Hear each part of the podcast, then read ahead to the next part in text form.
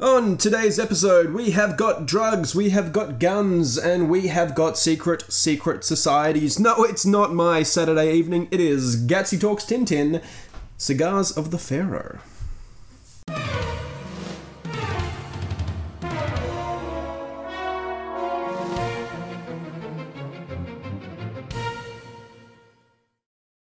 Cigars of the Pharaoh, the fourth entry in the Adventures of Tintin series, sees Hergé's boy reporter travel from Egypt to Arabia and finally to India in the pursuit of a top secret international drug smuggling ring. The story is most famous for the introduction of series regulars Thompson and Thompson, but in of itself represents a huge leap forward for Hergé's creative practice. The story opens with Tintin and Snowy enjoying a well deserved holiday on a Mediterranean cruise ship, where they cross paths with the ill tempered film producer Roberto Rastapopoulos and the eccentric Egyptologist Dr. Sarcophagus. When detectives Thompson and Thompson accuse Tintin of opium smuggling after finding a stash of narcotics in his cabin, he escapes the ship and meets up again with Sarcophagus in Egypt, taking the doctor up on his offer to join him in the search for the lost tomb of the Pharaoh Kih-Oskh. Inside the tomb, Tintin discovers that it is full of boxes of cigars labeled with a mysterious symbol. But before he can find out more, he and Sarcophagus are quickly knocked out by a hallucinogenic sleeping gas. Their bodies are taken aboard a smuggling ship, but to avoid the Coast Guard, the captain orders them thrown overboard. Separated from Sarcophagus at sea, they are rescued by a gunrunner who sails them to Arabia.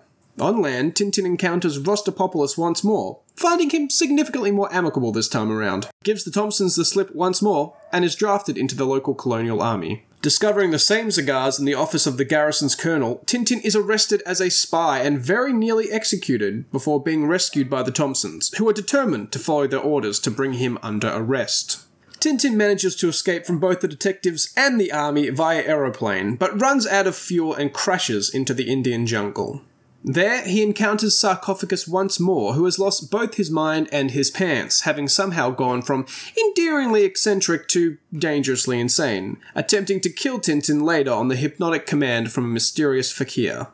Based on a hint from the fakir, Tintin interrogates a famous poet who is visiting the local village, who reveals that there is indeed an international drug smuggling ring that is responsible for framing and trying to kill the meddlesome reporter. Before he can reveal the name of the leader of the conspiracy, however, the poet is shot with a dart covered in Rajaijah juice, the poison of madness, by the fakir, who escapes once more, rendering the poet as insane as sarcophagus, though he does at least retain his pants. When attempting to bring these two madmen to the hospital for treatment, Tintin is institutionalized in the asylum instead, the fakir having forged a letter from the village doctor alleging that Tintin is actually the insane one. He soon escapes from the hospital by train, and after eluding the Thompsons yet again and becoming separated from dear Snowy in the process, meets the Maharaja of Gaipajama, who reveals that his family has been long dedicated to fighting the drug trade, his father and brother having gone mad in the process. Thwarting an attempt to infect the Maharaja with the same poison, Tintin follows the fakir to the cartel's hideout and infiltrates a meeting, discovering the members include many of the respected figures in the village and the colonel who tried to have Tintin executed earlier. The Thompsons arrive, having followed Snowy's lead, but rather than arrest Tintin once more, they explain that the police have raided the smugglers' Egyptian headquarters and have confirmed Tintin's innocence. The fakir escapes yet again, and along with the unseen leader of the conspiracy, kidnaps the Maharaja's son. Tintin pursues them through the mountains in a sports car, rescuing the boy and capturing the fakir, though the leader falls into a chasm before he can be identified. Tintin returns to a hero's welcome in Gaipajama, his second in as many books, and shows the Maharaja how opium was smuggled across the world in the marked cigars, though he speculates whether or not the adventure is truly over. Originally titled Tintin in the Orient, The Cigars of the Pharaohs was serialized between the 8th of December 1932 and the 8th of February 1934. It was a time of great change in the life of cartoonist Georges Remi, better known by his pseudonym Hergé. Professionally, he was no longer just the untrained and untested creator of a largely improvised comic strip. By 1932, Hergé had acquired a small contingent of assistants to speed along the creative process, among them Paul Jamin and Germaine Kieckens, two of the most important collaborators in Hergé's early career.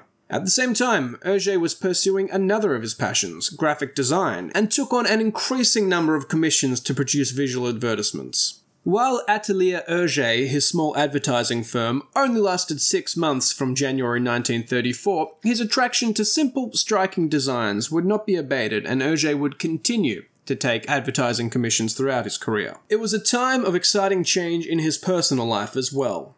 In 1932, Hergé was married to Germaine Kieckens, the secretary of his editor and mentor, Father Norbert Wallez. The marriage was orchestrated, very matter of factly, by Wallez himself. Even more so than Hergé, Germaine admired, even worshipped their professional and spiritual leader. Pierre Assouline writes that there was no one she admired more in the world, even to the point of adopting his uncompromising political opinions. It is not surprising that Hergé would later reflect that he found himself in the shadow of the priest throughout their marriage.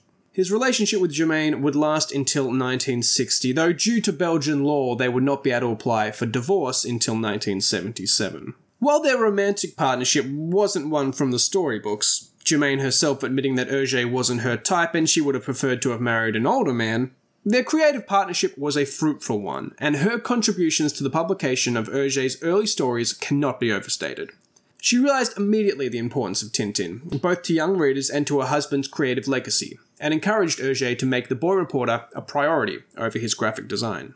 At the same time, Tintin as a character was beginning to break free from the constraints of Father Wallez's political ideology. The Tintin comics had originally been conceived by Wallez primarily as a way to entertain children while teaching them the virtues of Catholic nationalist conservatism.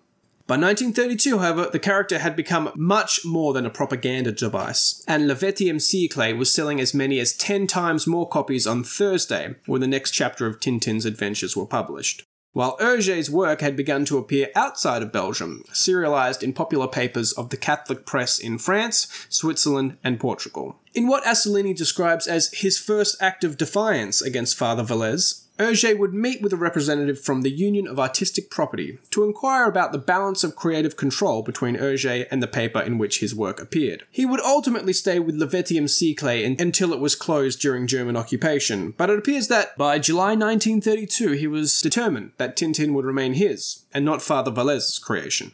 This growing creative independence is perhaps why Cigars is less concerned with moralizing than with travel and adventure. Hergé, too busy working to see the world, would send Tintin in his place, and with the first three stories taking place in Europe, Africa, and North America respectively, the mysterious Orient would be the next logical destination. The story appeared only a decade after the discovery of Tutankhamun's tomb in 1922, and the alleged curse of the pharaoh that captured the public imagination. The idea of a cursed tomb would be explored more dramatically in the later Tintin adventure, Seven Crystal Balls. In Cigars, Hergé merely takes the aesthetics of Oriental mysticism, portrayed most creatively in Tintin's hallucinogenic dream sequence inside the tomb, with the hard edged world of drug smuggling and gun running. These are not Tintin's assignment, however. For once, the boy reporter isn't looking for trouble, and he is in fact enjoying a well deserved holiday when trouble manages to find him, framed and hounded in true Hitchcockian fashion. Harry Thompson notes that whereas Soviets, Congo, and America introduce hazards at random intervals, Cigars of the Pharaoh induces a genuine sense of fear without recourse to deus ex machina. Indeed, for the first time, there is mystery in the series. Tintin is hunted once more, but this time we are not sure by whom. Even by the end of the story, the mysterious ringleader of the smuggling ring is never seen, and is not until the conclusion of the story's sequel, The Blue Lotus, that Tintin discovers it is in fact Rastapopoulos, the bombastic film producer Tintin aggravates aboard the cruise ship in the opening scene, but who later appears as a magnanimous and generous ally. In a sign of his increasing narrative ability, Hergé litters clues to solving this mystery throughout the pages of Cigars. The poet Zloty manages to stammer, the boss, film, don't trust, before succumbing to madness. Similarly, on the final page of the revised edition, there is a newspaper clipping discussing the arrest of the drug ring, while the story next to it, almost entirely obscured by the panel's frames, reports that Rastapopoulos has mysteriously gone missing. Recalling the slapdash seat of your pants action of Land of the Soviets, published only three years earlier, and it is clear how far Hergé has come in plotting his stories in advance. However, Harry Thompson also notes that the story still obviously suffers from being written on a week by week basis, and the author's decision to change locations midway from the Middle East to India necessitates a sharp degree of coincidence, with Tintin running into both Sarcophagus and Detectives Thompson and Thompson in India by sheer chance. However, Hergé is, of course, far from the only author to utilize coincidence to further a plot.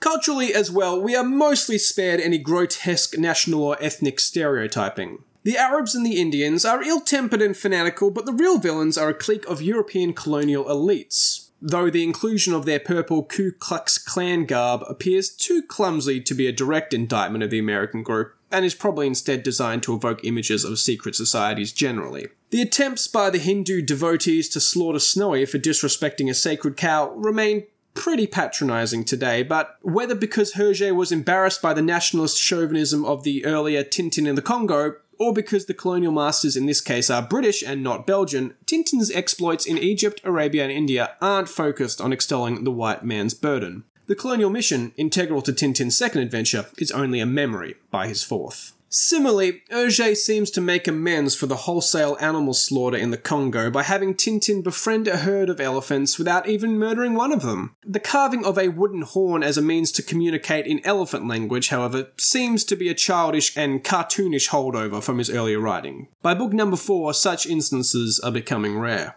In Cigars, Hergé is also beginning to flex his creative muscles in creating memorable and dynamic characters for his hero to interact with. As Michael Farr notes, Hergé was creating a cast of characters, a family, around Tintin and Snowy that he could draw on in the future to give the narrative both a feeling of depth and familiarity. Farr cites this family dynamic, along with the greater degree of detail and accuracy in Hergé's artwork, as part of a formula that would make Tintin an enduring success, and part of the reason Cigars of the Pharaohs should be regarded as a key adventure in the series' development. Though this story marks the only appearance of Dr. Sarcophagus, with his Edwardian dress and absent mindedness, he is often regarded as a prototype for series regular Professor Calculus, who would not debut for another decade. Rastapopoulos would reappear as the main antagonist in both The Red Sea Sharks and Flight 714 to Sydney, and is often regarded as Tintin's arch nemesis. The revised edition also retroactively marks the debut of Alan, the treacherous sea captain, who would later appear as Rastapopoulos' accomplice, though he remains unnamed and only has a small appearance here. However, the most important characters included in Cigars of the Pharaohs are undoubtedly the detectives Thompson with a P and Thompson without a P relentless, hapless, and indistinguishable from each other except by the curve of their mustaches. The inspiration from their design may have come from Hergé's father and uncle, who were twins that often dressed identically to cause confusion. Their design also bears a striking resemblance to two detectives photographed on a 1919 cover of French magazine Le Miroir, resplendent with matching suits, mustaches, and bowler hats, though Hergé, typically happy to cite his inspirations, swore he never saw the issue in question. In the original edition of Cigars, the detectives are identified only as agents X33 and X33A, with their names coming later and remaining unique in every language. Dupont and Dupont in French, Hernandez and Fernandez in Spanish, Skapti and Skafti in Icelandic. They are humorous in their debut appearance, but not the clowns they would become. Indeed, series regulars may be surprised at exactly how competent the detectives are in their first outing, managing to save both Tintin from a firing squad and Snowy from ritual execution with a sense of cunning that would abandon them in later adventures.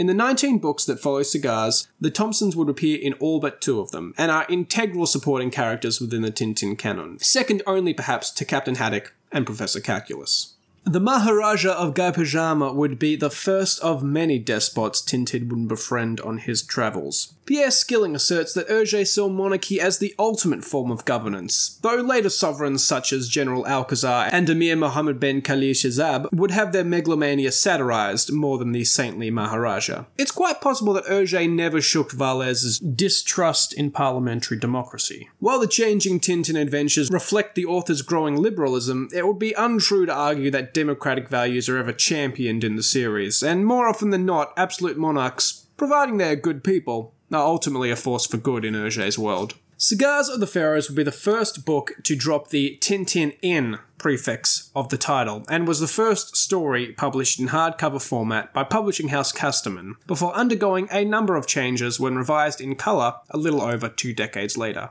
In the revision, some scenes, such as Tintin using a block of chocolate to distract a nest of snakes in the Kih-Oskh tomb, are removed altogether, Similarly, the generic Arabian city in which Tintin explores is explicitly Mecca, where Tintin is forced to disguise his whiteness. He is chased out not for dodging conscription, as in the later edition, but because he is exposed as a Christian in the Holy Islamic city. These revisions in 1956 seem aimed at making cigars fit in seamlessly with the contemporary Tintin stories, resulting in some truly odd continuity errors when reading the albums in chronological order. For example, Snowy remarks that he would be perfectly happy at Marlinspike, the chateau that would not become their home for another decade. After his first encounter with Rastapopoulos, Tintin comments that it's not the first time they've met, even though, of course, it actually is. This comment can at least be seen to still make sense within the story's canon, as there is an unnamed figure at the banquet scene in Tintin America that bears a striking resemblance to Rastapopoulos. More nonsensical, however, is when Patrash Pasha tells Tintin he is a fan of his adventures and shows him a real world copy of the album Destination Moon, a story that Hergé wouldn't write until 1953. For Tintin enthusiasts, these are glaring but ultimately amusing errors in continuity. I took to the Adventures of Tintin subreddit to ask some Tintin fans what they thought of Cigars of the Pharaoh and where it stood in relation to the rest of the series, and I'd like to go through some of the responses here.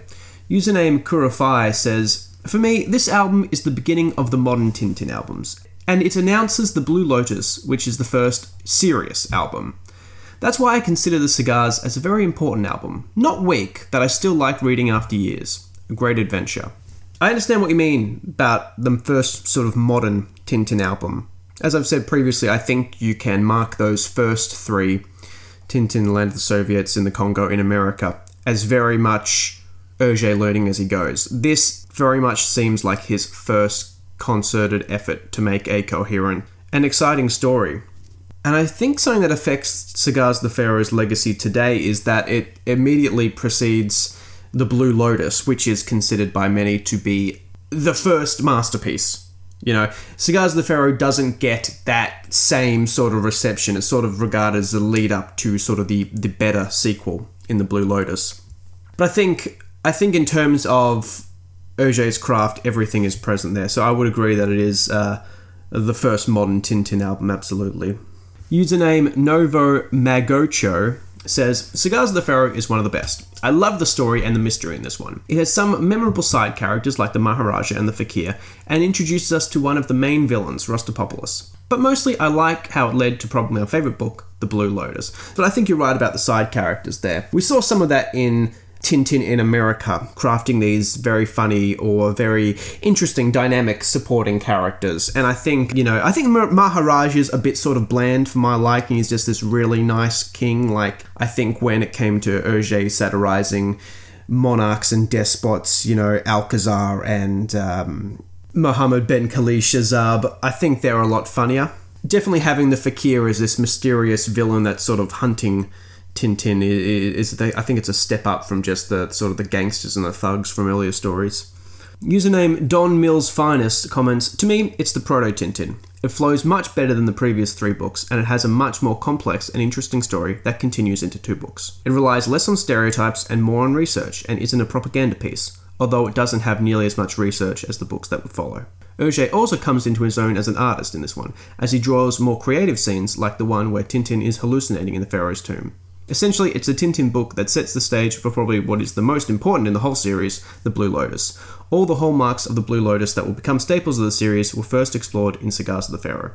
A great book and one that sets the stage for the immense work that will follow. I agree with, yeah, quite a lot of that. I mentioned the review how for the first time we've got this element of mystery there. You know, we, we're not sure who is after Tintin, and even at the end of the story, we've got this cliffhanger. We're not sure who the the ringleader of this uh, secret society was, even though the clues were sort of littered throughout. I think that represents a, a serious step forward.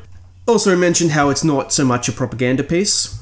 It was sort of the first one, as I said in the review, where it wasn't Norbert Wallez saying, "All right, here's what, here's how we can use Tintin to uh, further the you know this this ideology." It was a lot more inspired by Hergé's interest in in in you know the rest of the world, and I think that does reflect in yeah the research which we've got some pictures of sort of the comparisons of the of the research in Hergé's articles and the finished product. And that dream sequence where he hallucinates in the tomb is really creative and something we don't really see a lot of in the Tintin series, but it's very very well done and it's really a creative stretch from what he exercised previously.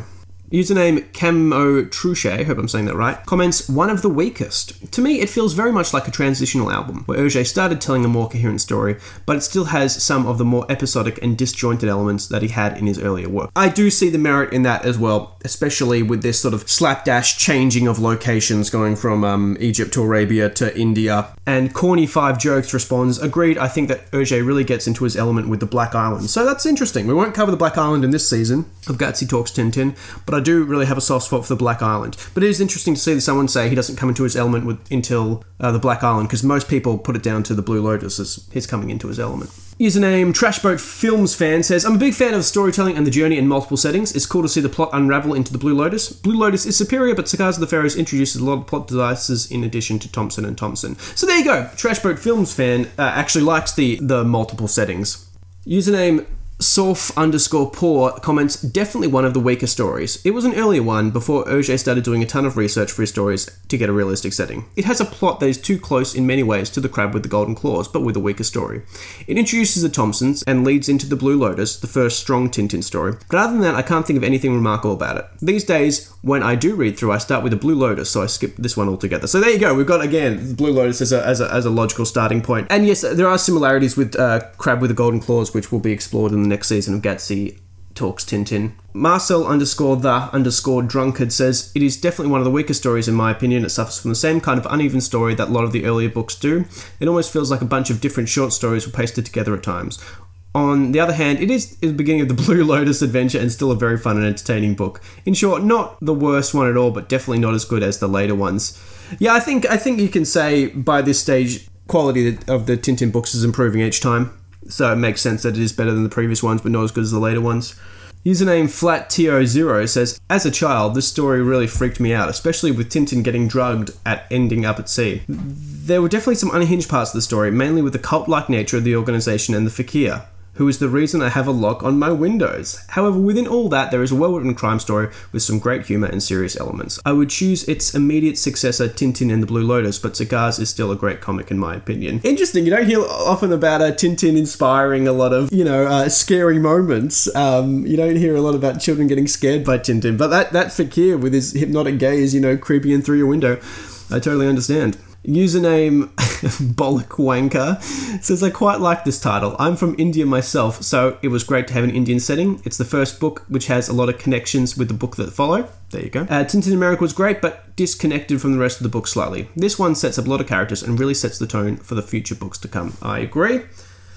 Corny Five Jokes says this one's tough. It's the first one with Thompson and Thompson, but it was before he had their personalities down, so the comedy doesn't quite hit. It was also one of the first Tintin stories in general.